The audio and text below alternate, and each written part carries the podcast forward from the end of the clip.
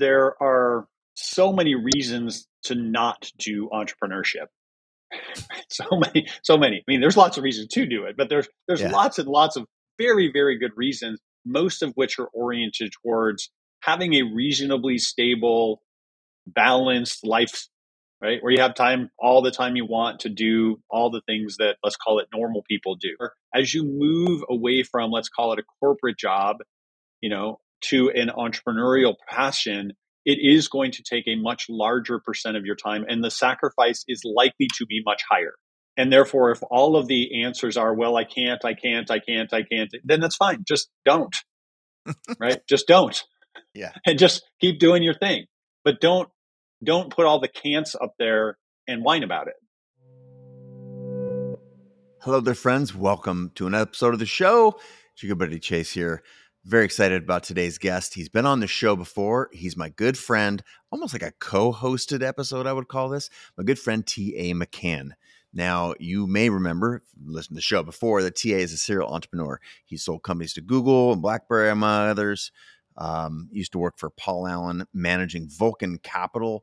The uh, he's held senior roles at Microsoft, and today he's a managing director at Pioneer Square Labs, which is a startup studio venture capital fund, and it's focused on building amazing companies. Now, he is very well acquainted with the creator space. He's mentored and, and helped me through things like starting my my app of the year back in whatever 2010 in the Apple iPhone store, the best camera app. He helped me whiteboard launch and was an advisor to Creative Live. He has been around the block, absolute wizard when it comes to creators and entrepreneurs building a life of their dreams. So that's a little bit about TA. Our show today is around I've taken some questions from my text community about things that are problems that you wanted solved. Where should you, as a creator or an entrepreneur, focus? How to choose your passion, your mission when so many things interest you. That is a key topic that we cover in today's show. Also, how to maintain energy and passion when things get hard. And lastly, when to know how to quit, when to know how to shift gears or downshift or go on to something else. A few other really interesting tidbits in there. I'm going to let the show speak for itself, though. Yours truly and my dear friend, entrepreneur, and just overall great business and creative mentor, T.A. McCann.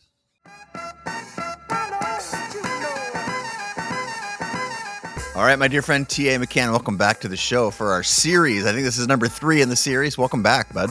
Uh, so fun to be with you. In this universe of starting your own business as a creator, entrepreneur, um, spanning solopreneurship all the way to, as we know from your bio and your third time here on the show, uh, that you run a venture studio. You are a, you've exited multiple times uh, in venture scale businesses, but that you've also spent a lot of time around creators like me who've done a little bit of both. Right? We've dabbled in the the uh, venture scale business, but also have small individual independent brands, or I would just call small businesses that don't seek to hit you know 100 million in revenue like venture scale. Where to start? What do you see on the landscape of running a venture studio? Uh, how do you how do you coach people on what problems to work on? Yeah, great. Well, it's always it's always fun to be back on the show and um, and have these kind of discussions. Um, I'm gonna I'm gonna look at this from a couple of different axes. So the first axis is what are you good at? Right. So you should obviously mm. pick something that you're marginally good at and you want to get a lot better at. And especially if you're in a creative sort of sense, you may as well pick that uh, type of area. But you know, certain type of co- to compare and contrast the two ideas you had. Like if you're not interested or not good at AI technology, don't want to spend a lot of time on it, then that's regardless of how big an idea that is, probably not the best place for you to start.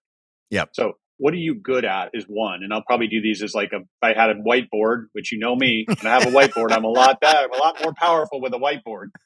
Uh, so uh, we'll have to do we'll have to do a session with like the professor whiteboard time. Yeah, that'd be, that'd be that fun. Would, that would be great, actually. Legitimately right, do great. One, do that one next time. Uh, anyway, Venn diagram. So one is like, what are you good at? The second is what are you interested in? And I try to do this. Sometimes I use the metaphor of imagine you walk into a, a, a magazine store, right? We've all been to those, and you you look at the all these different titles, right? And and like which ones do you go read? which ones are you just naturally interested in? Are you interested in the environment one or the design one or the technology one or the cars one or the, it doesn't matter because you're going to spend the next five or 10 years of your life or longer, you know, focused on that topic area or those kinds of customers. Uh, and then that overlaps into the what kind of customers do you want to sell to? And you're going to spend a lot of time as an entrepreneur, as a founder, selling to those customers. And if you don't like those kinds of customers or going to those kinds of conferences uh, or spending time with those kind of people, like it's going to be a slog, no matter how good you are at it, no matter how much people will pay for you. So, which customers do you want to spend time with, which is sort of an extension of that magazine rack type of uh, metaphor, which is what am I interested in? And then to the extent you now have thought about how big of a business you want to build, then then there's some other criteria, right? If you're thinking about I'm trying to build a very large business, I'm trying to tr- build the biggest of whatever thing I'm trying to build uh, in the world, then you may have some other criteria which are around the market and the size and the competitors and things like that. But in terms of the the founder mentality is really that what am I good at? What am I interested in? And what kind of customers do I want to serve is a pretty good start. And then I'll extend it one level further is if you think that you'll ever raise money for your business, and I think most businesses, regardless, even if they're solopreneurs, even if you can make it profitable very early on, if you want it to be large, you will almost always raise some form of outside capital. It could be debt from a bank, or it could be from an investor, um, or it could be from a strategic investor that wants to accelerate your idea to be much larger than you started off with. Mm-hmm. Then you're going to ultimately write, write, this sort of founder idea fit narrative. Like, yes. why am I the best person on the planet, or certainly one of the better ones on the planet, to go start this business? And that's a very good activity. Is once you've done through the first three things I talked about, is just go write down like five to 10 bullet points of like, why am I one of the better people, you know, on the planet to do this kind of business? That's the founder idea fit kind of activity. And we did, we covered a lot of that in a previous episode, the founder idea fit. Uh, and that was around getting funding, specifically how to do it, how it works what are the instruments. So if you missed that earlier podcast and that is of interest to you, highly recommend checking that out. It's been a very popular show. Um, okay, so as I zoom out and I heard those different um the different lenses that we can wear as we try and look at what to spend our time on. Is it fair to say that this is a little bit of a funnel? Because presumably people there's a, a number of things that they like. Oh, I I like photography. I also like design though. I you know, I was a graphic designer in my first career. Um, and, you know, I'm using these collaboration tools like Frame.io for video editing, and it's garbage. I could use, you know, I could make something so much better. I've got 52 ideas to, you know, and I know a little bit about code. And I'm, one of my best friends is just so happens to be he's a code wizard and is also came from the video editing world. Obviously, I'm making this narrative up on the fly here. Mm-hmm. Um, but there's like, you know, four or five ideas, and I feel like people get seduced by the wrong thing. So it seems very natural to like, cool. Well, I have a friend. He's good at code. I was a video editor. I know how to, you know, maybe I can make something bigger and better than Frame.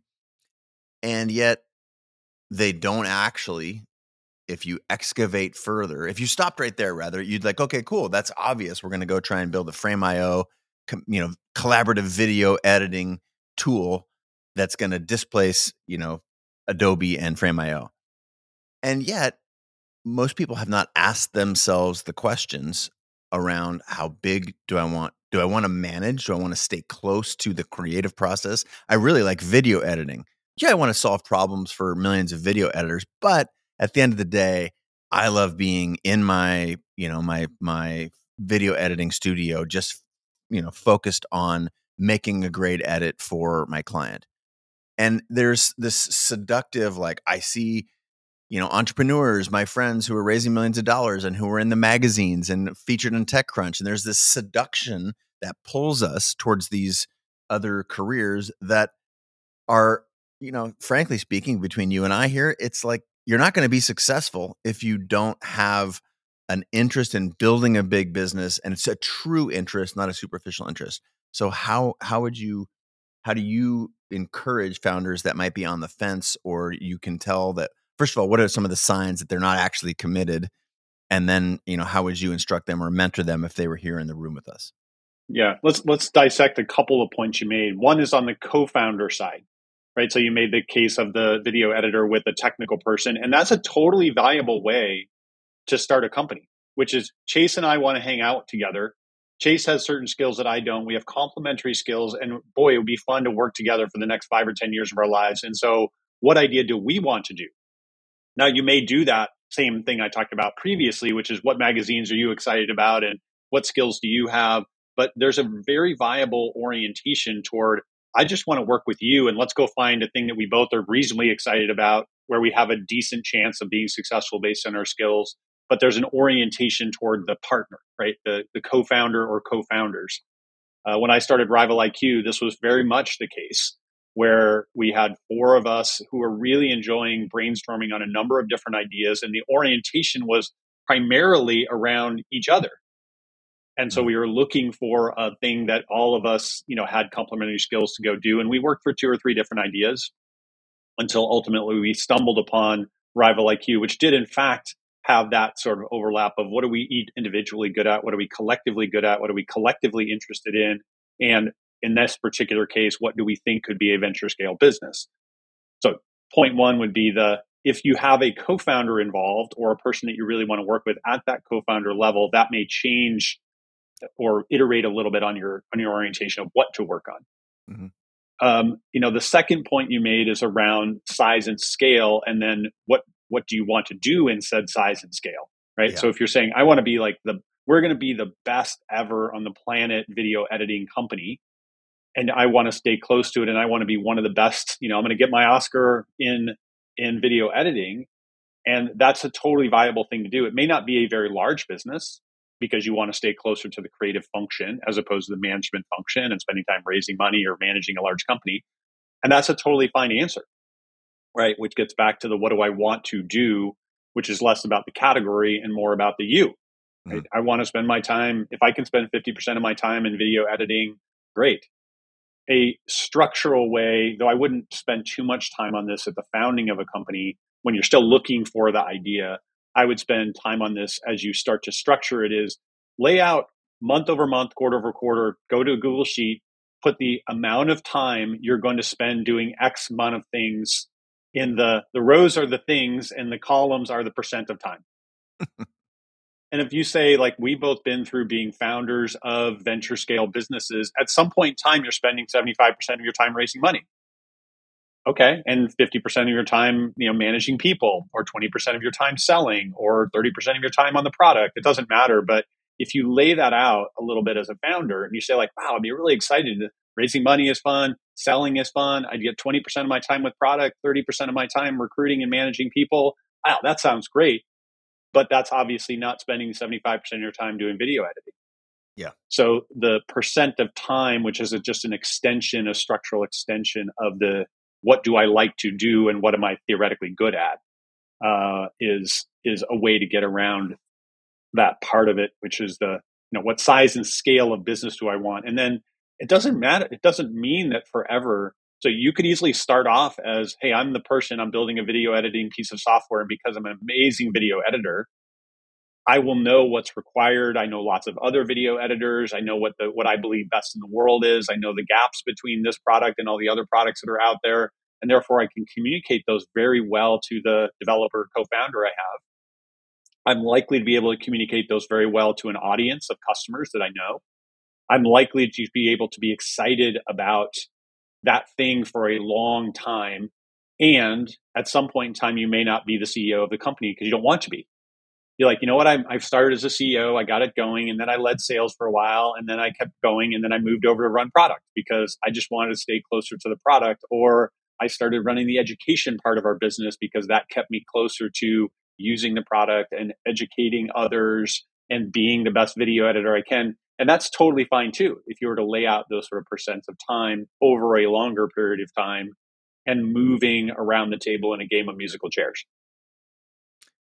What about the folks that would be uh, I I feel like I see and hear people getting into businesses for the wrong reasons. like I want to be rich. I want to uh you know move to Silicon Valley. I want to uh you know, my best friend is an engineer and I'm not sure what I'm passionate about, but he's pushing me or she's pushing me to get you know involved in in the company. Um I I just feel like there are a hundred reasons that sp- and and the people who are on our in our in our community are listening and watching right now it feels like especially in this sort of instagram first social media world we get sucked into these ideas. They are seductive but for the wrong reasons. Do you see in the venture scale businesses you mentor and have been you know building through psl dozens if not hundreds of companies you get pitched thousands of times a year. Do you have a sniffer for when people are full of shit and they're just chasing something that they think is cool and they don't really have the guts, the stamina, the belief in themselves, the skill set, the like they're chasing it for the wrong reasons. Do you have a radar for that? And if so, what are some of the the attributes that you see that people who are listening or watching right now might be able to clue in and ask themselves if they have those attributes as well? Well, if you're looking to get rich, then you shouldn't do startups like your likelihood of that happening is very low right? So and you can't really control that outcome. Now obviously there's plenty of cases where that has happened but there are plenty of wealthy photographers and art dealers and architects and real estate developers and stock traders and you can find if you're good at something. And i would say that like the list of if you're really good at something if you're world class at something your opportunity to make a very good living and we could define rich in many different ways but is quite high, right? If you're therefore focus on the where can I be best in the world? Where can I be world class? Where can I be differentiated? Which gets back to the previous points that we made. Mm-hmm. So now to your question about sniffing it out, the best entrepreneurs that that we work with or that I see are the people who just can't stop talking about the customers and their problems. Let me tell you about this customer, then this next customer, then this next customer, then this next customer. And how they have a large problem that I'm going to solve for them and how much I want to solve that problem and how long I've thought about solving that problem and how excited I get when I find the customer who has the problem that I can solve for them. So that mm. problem solution, customer orientation are usually the ones that are the are the best, are the most excited because for whatever combination of reasons, what are they good at? What do they like? Um, and do they see a big opportunity in front of them? are mostly around man there's thousands or hundreds of thousands or millions of people in the on the planet that have this problem. And oh by the way there are likely to be more. Those are the that's when you start to get into venture scale kind of things is it's already a large market and it's much much more likely to be larger in the future by some set of trends uh, that are happening. So the, the entrepreneur that comes in is almost always oriented and their narrative is through customer customer customer customer customer customer. Hmm. What about for, and that's, I think, well oriented around the space where you spend most of your time. But to be fair, you spend a lot of time in my universe with the folks who are really good at one particular thing and you said they can make a really nice living as a photographer people don't you know uh, uh you can make tens of millions of dollars as a photographer and most people either don't know that or when they say and or think of that it's it sounds you know basically fictional but as you've already articulated if you are you know of the best in the world or you've got your sort of value proposition you're you're you're able to be reasonably honest with yourself that is a path. So despite spending most of your time in the entrepreneur circle where there is a customer focus i'm seeing a what do I it's almost like a very selfish. Most of the photographers that I know are like I like doing this. I don't like you know trading bonds at a trading desk. I like walking in the woods making amazing landscapes and I've already sold like 20 of these things to my family and friends who when they see this stuff they go, "Oh my gosh, this is amazing." So are they fundamentally different? And is this a way to sort of orient around you know founder idea fit because i'm like the the words and the and the phrases that come out of people's mouths like I just don't like doing this anymore and I really want to go fill in the blank. That's very not customer oriented. It's all it's very self. So do you see that in your world and can you make any extensions based on your experience to this world instead of just the I want to go build a massive company? Yeah. If if you um extend further the what am I good at, what do I like, what customers, you probably could draw a fourth circle, which is, and what can I get paid for? Right. And how much can I get paid? And if you said, listen, I'm, I'm happy working at $50,000 a year and that's great. And I sell 10 landscape photos and that's awesome. Amazing for you. Right. That's a certain size and scale of business, which also implies a certain size and scale of your own personal income. Mm-hmm. And so that that's an important component. Like first, what can I get paid for? and then how much can I get paid times how many people, and that will indicate sort of the both the size of the potential business and the the, the portion of which you will be able to take home as the creator or as the owner of that particular business. So I think it's an important important component. You have to be realistic about that too. Yeah. And I think that in most cases you can start to figure out to use the magazine metaphor is go pick up that magazine, landscape architecture there are people who are in the pages of that thing who are getting paid very well to be great landscape architects. And what are the projects they are doing and how did they get there? And can you see yourself in those people? And can you see the skills that they have and compare them to the skills that you have? And start to say, like, wow, that landscape architect is incredible in this way, in this way, in this way, in this way. And you know, I think I'm actually quite good at that thing too. And I'm more like this architect than that other architect. And in many ways, the right next step is if you're unsure, is go work for the best. Right? If you're not ready yet, if you haven't figured that out yet, then just take a step to go work for the best. Yeah. And then like you may find get, a get, get, close, however you can get yeah, close to it. Yeah. I mean, I call I call it get on the team and raise your hand. So get on the team, do whatever, right? Hey, Miss Landscape Architect, like I have these skills and maybe I can make coffee and maybe I can take out the trash and maybe I can carry heavy rocks. Like I'll do those things to get on the team. And then when there are things that are necessary to be done, raise your hand. Right? They look around and go like, "Oh, we need someone to go to this conference next week." And you're like, "Uh, uh okay, um, I'll do it." So, but in that case, you may still not get to the place where you've now assessed that you could be a landscape architect, you could run your own business that way, photographer, landscape photographer, etc.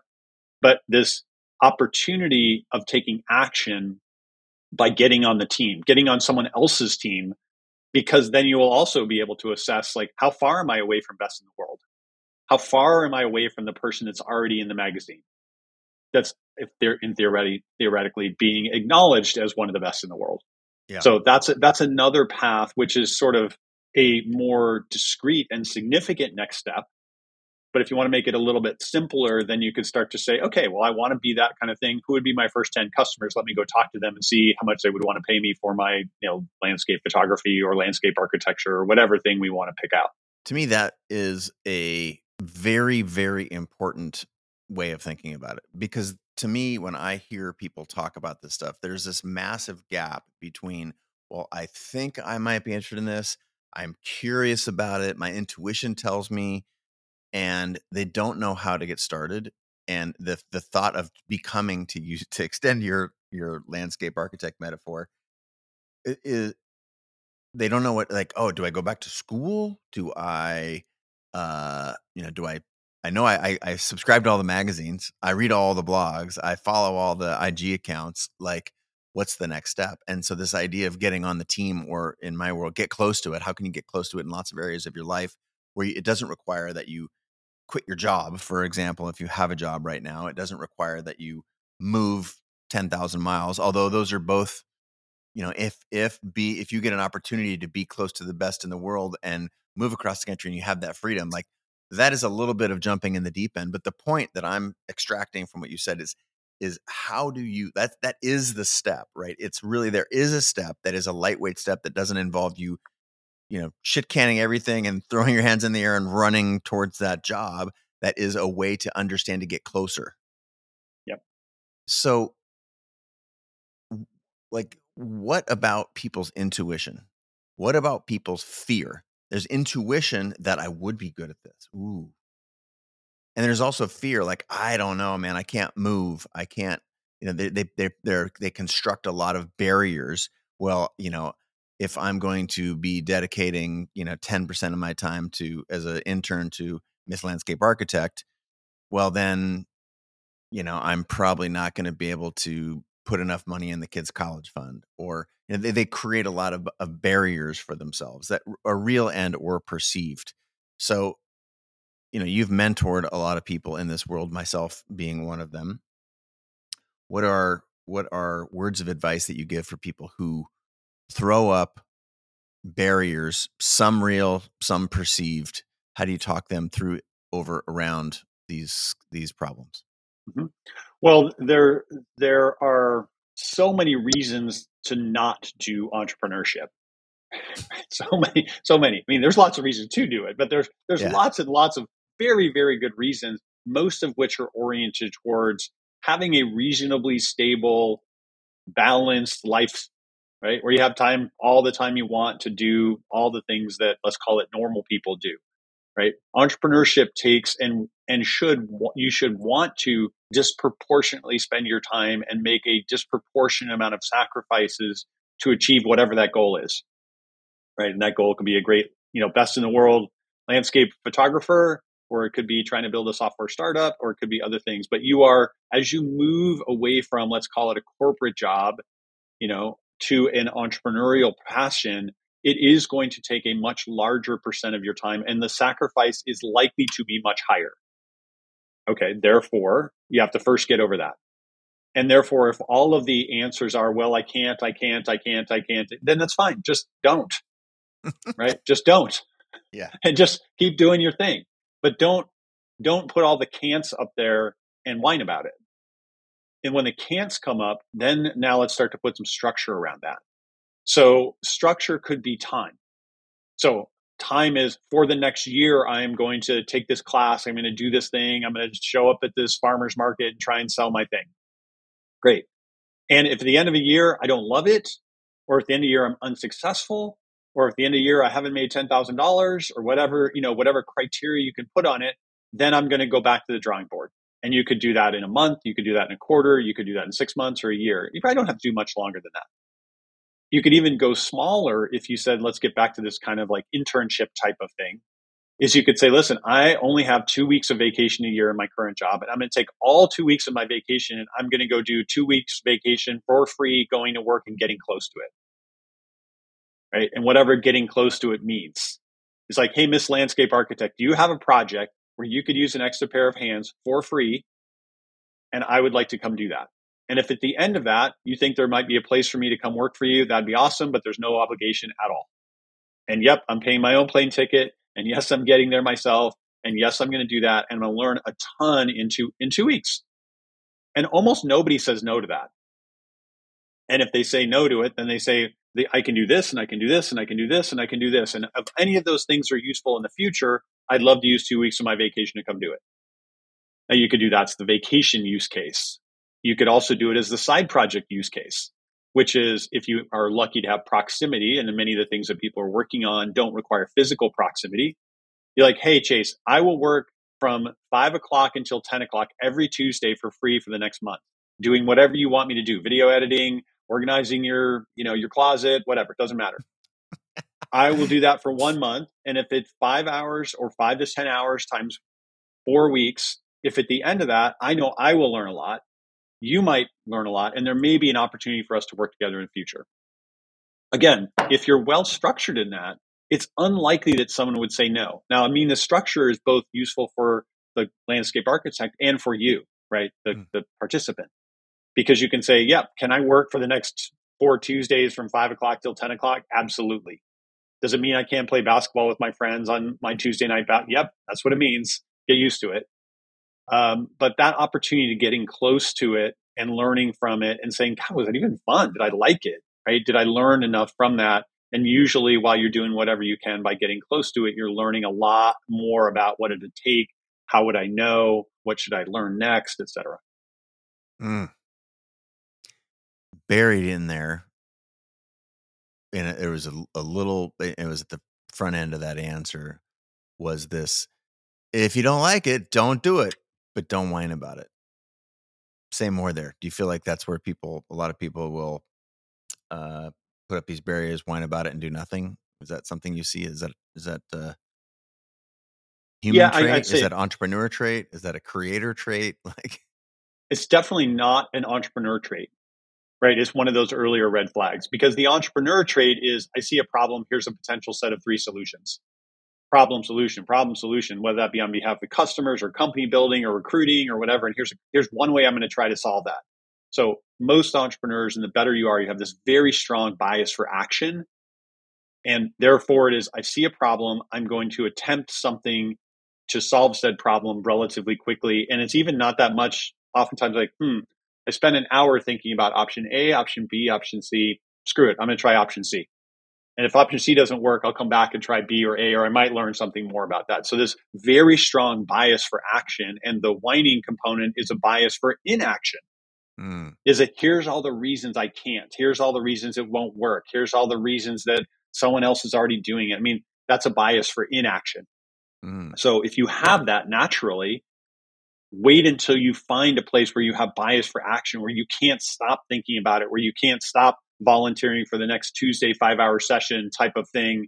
Uh, and that bias for inaction for people like me is sort of often translated in what feels like whining about it or yeah, there's a hundred reasons why it won't work.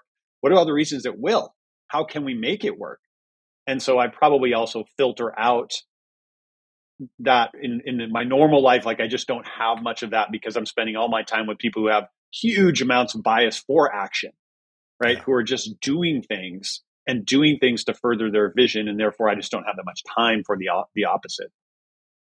Well, let's talk about this. Is almost like the crowding out theory of uh, I don't know if dieting is the right word, but like if you don't want to, it's not about cutting back on your uh, pumpkin pie. It's about eating, you know, five times more carrots.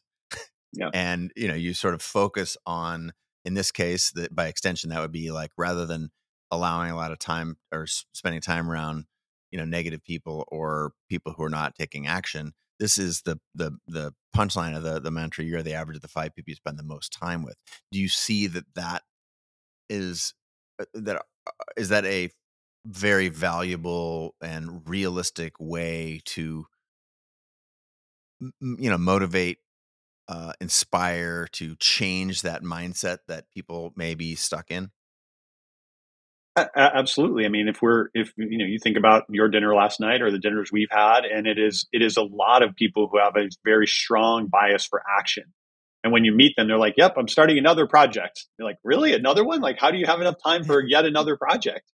Right? I mean, we have lots and lots of friends, um, including both of us, who are, yeah, I have like this project and another project and a third project, and I'm thinking about I met this awesome person, and I'm thinking about my fourth project why? Because I want to spend time with that person. I want to learn about that category.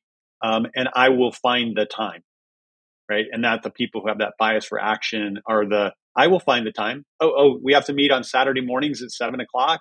Yep. That's, that's when it works for me. How about you? Bias for action. Uh, and so the crowding out theory, I think, is there. And, and you just find yourself needing to, especially if you're trying to build a large business, you're very much needing to surround yourself with lots of other people who have a strong bias for action, right? The next person, the next person, the next person that you're hiring are these people who are get on the team, raise their hand, right? I mean, you mm-hmm. sit around the table and say, like, we need to do X next week. And you want everyone to raise their hand. Like, I'll do it. You're like, yeah, but you're already, already maxed out. You're like, yep, I, yep, I'll figure it out. Yep. Saturday morning, I'm going to work on that thing. And that that is what you're looking for. And then at that point in time, like all boats rise. Everybody gains energy by everybody else's energy toward getting shit done. Okay. Putting a pin in that. This is it's very related, but I want to put it under a slightly different heading, which is so there are people that are listening to this right now or watching this right now that are saying, Oh shit, I am I, I have a bias to not take action at the thing I'm doing right now. I'm either paralyzed or stuck, or I've done it a hundred times, so it doesn't sound fun anymore. Is that universally a sign that people need to make some changes? or do you prescribe something besides that? If for for someone who would find themselves like oh shit i'm stuck. I'm uh i'm not taking action. I feel like just going back to bed when i think of the thing that i have to go do. Yeah i, I mean let's keep coming back to the point that entrepreneurship and starting companies is not for everybody and there shouldn't be a need for people to feel like that's what they should do right? It works mm-hmm. well for some of us but we shouldn't pick up the magazine or go to instagram and be like oh i want to be an entrepreneur too because other entrepreneurs you know i see that and somehow i think there's something magical about that. I mean there's thousands and thousands of things that need to be done that don't have anything to do with starting your own company or running your own game. You know that said when you're feeling inaction i think there's two or three ways to get out of that. So one would be taking the action to get close to it. Doing mm-hmm. something is better than doing nothing. Right. And you're like, you know what? I thought I might like to be a chef. And so I took some action to get a free paying job in a crappy restaurant or a good restaurant because getting there and understanding that for a month or three months period of time is better than not doing anything. And you may be like, wow, that was awesome. Or I really like this part, but I didn't like that part. And so taking some action towards something is better than no action toward nothing. Right. Or being paralyzed into this, I have to make the right choice. Right. I'm choosing between A or I'm choosing between B, and which one is going to be the right choice? It only has to be the right choice for a week or a month. And then it may be done. Like, yep, I made a choice. I did a thing and I didn't like it. That's okay. Like, life's too short. Work on things you like that you can get paid at, that in theory you're reasonably good at. But if you like it, then you're likely to get better at it, right? Because you're just going to do it a lot more. Doing things makes you better at things. And so taking action in that way. And the other would be to get around other people who are taking action, even if it's not your type of action right? It's like I'm just watching how you know I'm just getting on Chase's team, and I'm just watching how Chase is producing a podcast or doing a photo shoot or working on his next book, and I'm just around that. And because he's taking action and I'm helping him around it, I'm taking an action myself, even if I don't want to be an author or assisting on a podcast or working on a photo shoot. But because I'm around a person who's taking action, I feel like I can make that choice, you know, as well. And you still may say, well, I'm doing working on Chase's next book with him and editing or doing the jacket design or others. I'm still thinking and waiting for the when can I get the job at the restaurant. Hmm. By extension, almost discovering, almost thinking of this as the opposite.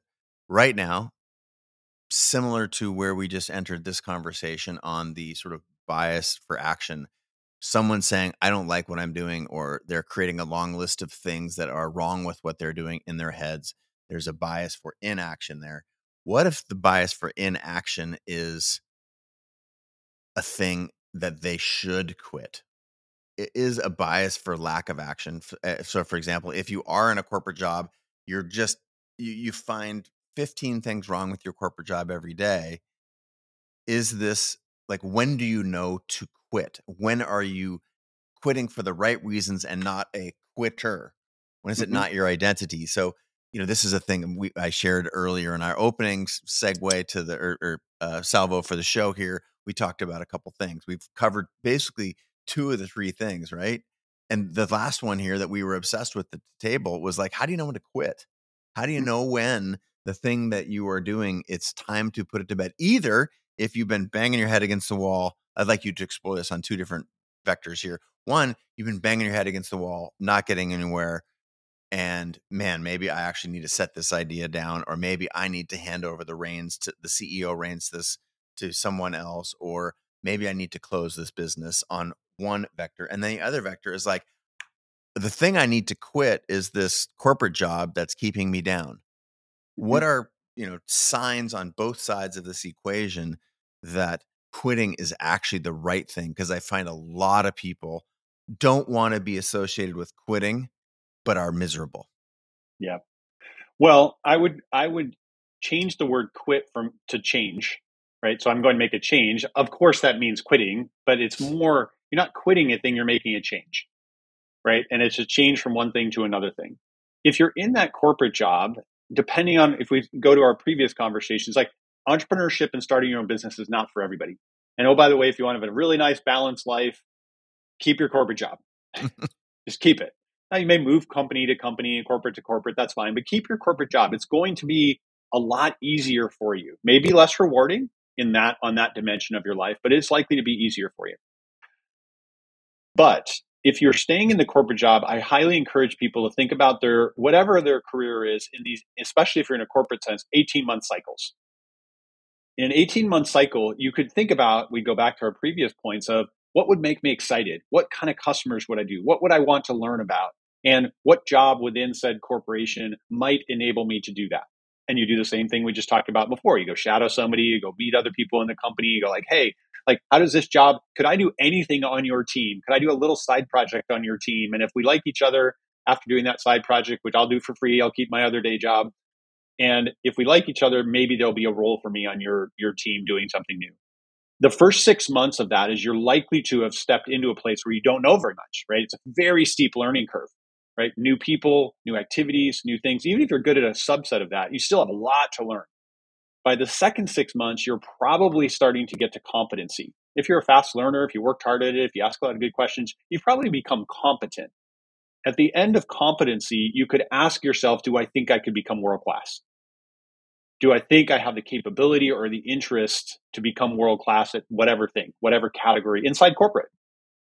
If the answer is yes, then start thinking about what the next 18 month cycle is because it's going to take you that long to you know move up that next level conceptually not like getting promoted per se but just getting better at the thing. Product management sales doesn't matter. So and then rinse and, and if the if you're basically at the second six months or a year in and your answer is like nah nah okay use the next six months to find the next thing and then rinse yeah. and repeat start all over again.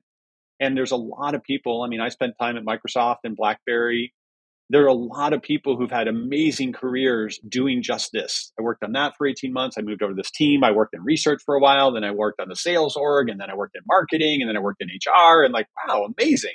Like all the different things you got to learn and you got paid well and you were continually motivated by different things. Now, that said, if you are thinking that, hey, I'm in this job and I want to quit this job, then we go back to the previous things, which is what would be the thing I would like to move to and you can do this side project thing for a long time. Put an asterisk in this is certain cases and certain types of things you have to make sure you're not on breaking some HR policy by doing a side project thing. But if you don't get paid for it, it's usually fine.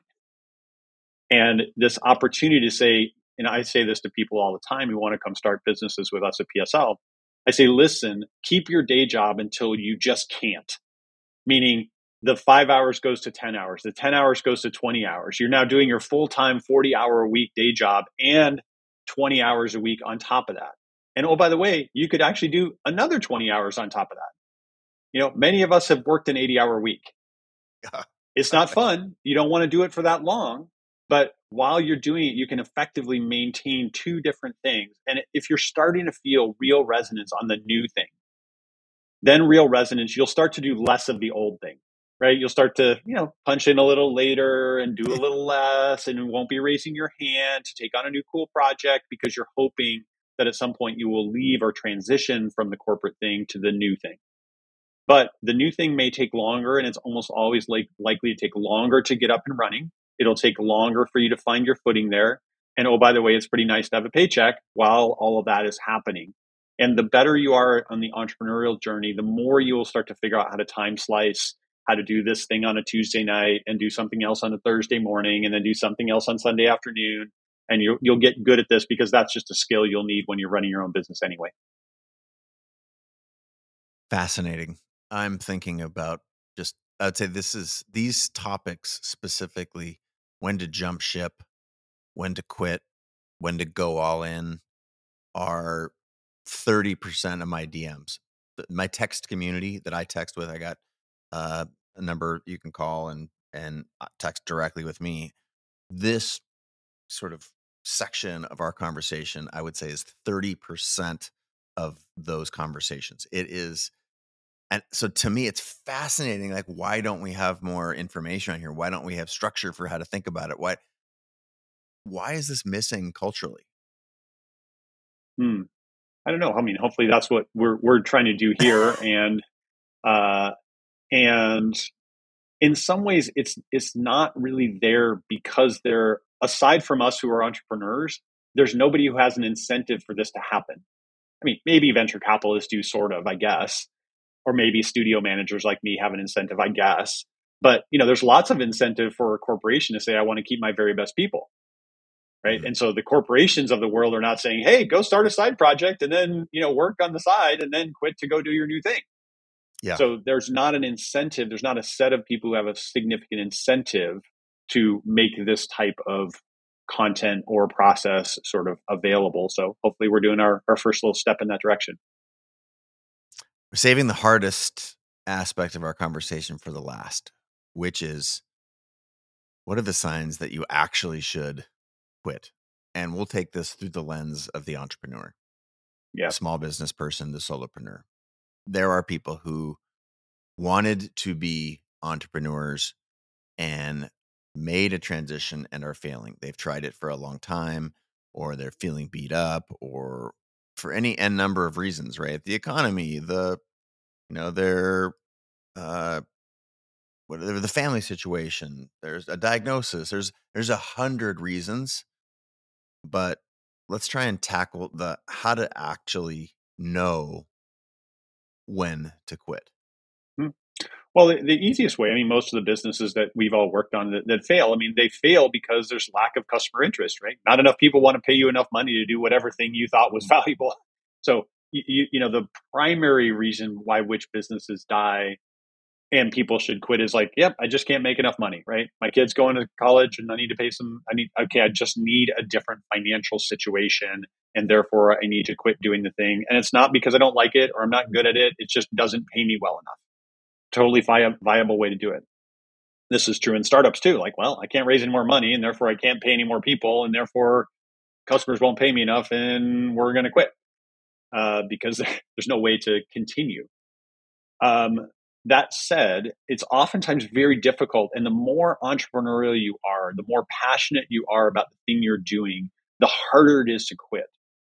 So, what I recommend doing is finding somebody like you or me that is in their life that is somewhat objective but cares about them individually and that will help them structure the quitting plan. Mm. And the quitting Same. plan seems something like hey, Chase, you've been working on this for a while. I can see that you're not really happy. It's not going as well as you'd like. And whether it's the financial side or the number of customers or whatever, let's agree that if in three months you have not done X, Y, or Z, that you'll consider quitting. Write it down together. It's like an accountability buddy, right? And the accountability buddy oftentimes is somebody who's been through it before. I have. I've shut them down. I've, I mean, shut them down as an entrepreneur myself. I've shut them down with other entrepreneurs. I've shut them down as a venture capital investor. I've shut them down as a studio manager. So I know what it feels like to see the end. It's very difficult for the entrepreneur to do that. And therefore, if you have this sort of accountability buddy on it, then it'll help you. And you're like, hey, how's it going? I'm not here to check in on you. I'm here to be your friend to get to a, we agreed, we wrote it down, that said if you can't find 10 new customers, if you can't generate $10,000 a month, if you can't hire this thing, if you can't do that, then you're going to consider shutting it down. And it may say, and now we are going to shut it. We are going to start the process of shutting it down and quitting and doing something else. So I think that's a that's a powerful thing, especially if it's a is friendly enough that cares about you emotionally and individually, but also has some level of uh, you know, that you're not going to sway them. You're like, yeah, yeah, I know we said 10 customers, but I have eight. And I mean, that's a fine type of negotiation to have, but in many ways, it's someone keeping you accountable that is not inside the business. Mm-hmm. Having, uh, do those people tend to be a certain type of person in your life? You need to seek that out? Because I can think of if you go to the wrong person there, it's not to, it's not to work out well. You go to someone who doesn't believe in you or doesn't believe in your project or is not a you know is not more neutral like it's probably seems like it's reasonable advice like you find these people in your life that are that have done more than you have that are either further along in their entrepreneurial journey or are have always been there for you as a solid mentor these are the type of people that you want to seek this from not from potentially your spouse who always hated that you left your corporate yeah, job to right. go try and be a probably not Yeah, yeah and, and, most of us who start businesses, we will have a community of other people who are doing something similar to us. Yeah. Right. You have a community of other photographers who are running all different kinds of photography businesses that you respect, that know what it's like, that are not part of your business and are not, you know, direct, but but care for you as an individual, right? And don't want to see you in pain and want to help yeah. you make a difficult decision. And in that way, it's oftentimes a peer type of person, you know, who may be running a similar business. It could be an investor too, but more often they're they're inside the business as opposed to outside the business. So I would look for other peers who do something similar to you that you've built a relationship with over time, which you should be building on the way up too. Mm-hmm. Right? If I were a photographer and I'm saying, "Hey man, I'm starting this new cool business. I love what you do. Um, I'd love to share my work with you. I'd love to get a quick perspective. I'd love to, you know, I'll I'll give and get in that community orientation of other founders who are doing whatever they're doing. Oftentimes you'll find resonance with somebody who says, I'm feeling like it's not really working well. I'm having a hard time shutting it down. Can you help me? Or I've I've sort of written down the beginning of these metrics and I'd love it if you can be my accountability buddy yeah. on this particular set of topics. And I and they they you know care enough about you. Right? They want they want to see you happy, but they're not care so much that it's that they're too emotionally wrapped up in it. They're just about the accountability. Mm. Hence the importance of community. You don't want to not have community. Find yourself in a position where you're looking around for this person, this advice. So you need to be building community all along. Mr. T.A. McCann, my friend, mentor, uh, homie, uh, really, really appreciate you in this series of uh, folks. My goal here was bringing TA, who's been my mentor for 20 something years. Uh, dear friend has been a very successful entrepreneur, understands the mind, hearts, and souls of creators, entrepreneurs, and uh, bring him along and get to ask him a bunch of questions. So, this is uh, third episode in what I'm going to say. I'm going to call it a five part series. If I can handcuff myself to TA for two more episodes. Thank you for being on the show, TA. Really, really grateful for your time. Remember, uh, you want to point people back to PSL for folks who are interested in uh, starting something? Yeah, PSL.com. I mean, we are a early stage venture capital investor based in the Pacific Northwest. We are a startup studio that helps people build venture scale software companies. And we even work with corporates who want to co create companies with us uh, for things that their customers need. And then I'll just make a request of the audience mm. that if you want to hear more of this, then send us the specific questions, just like you did last night. And we can then yeah. sort of aggregate those questions. We can think about where we see commonality. We can normalize them into something, and we can do a, either a sort of generic kind of Q and A where it's like, "Hey, Bob and Sue and Mary asked this type of a question," um, and or if there are things you want to do on the whiteboard session, maybe we'll organize one of those too, where we at least feel good, where we got a pen and a whiteboard around us, and we draw some Venn diagrams. So you know, it's always fun to. Go, sorry, it's fun to just know what they it's just fun to know what you know we're here to we're here to serve. We're here to help you. We've been fortunate in our life and if we know what you want to know uh, then we can be more directed in answering those questions. And then if we get to do this whiteboard session that we're fantasizing about right now you'll get to see it. T is really tall. He's like four inches taller than i am. He's six four six six five six, six, six four. four yeah six four. there you go. There you go uh, thank you so much. I'm going to uh, solicit a bunch of more questions from the community. We'll set up this whiteboard session. Until next time, from TA and myself up here in the cozy little corner, uh, uh Pacific Northwest here in Seattle. Uh, until next time or later today, when you listen to the next episode, we both bid you a good day. All right. Hey, before you go, thanks so much for listening. And if you got value from this show, chances are your community will too, right? In the particular lies the universal please share this link to the show with a friend or mention the show on social. That is a huge benefit for us in hopefully in exchange for providing value to you.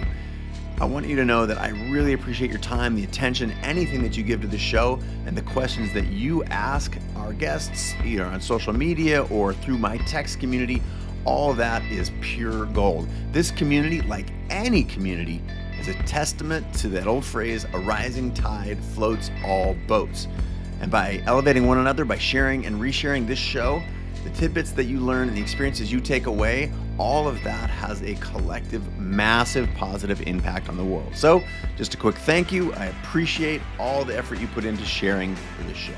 All right, that's a wrap. Let's put today's episode into practice and get back to growing together.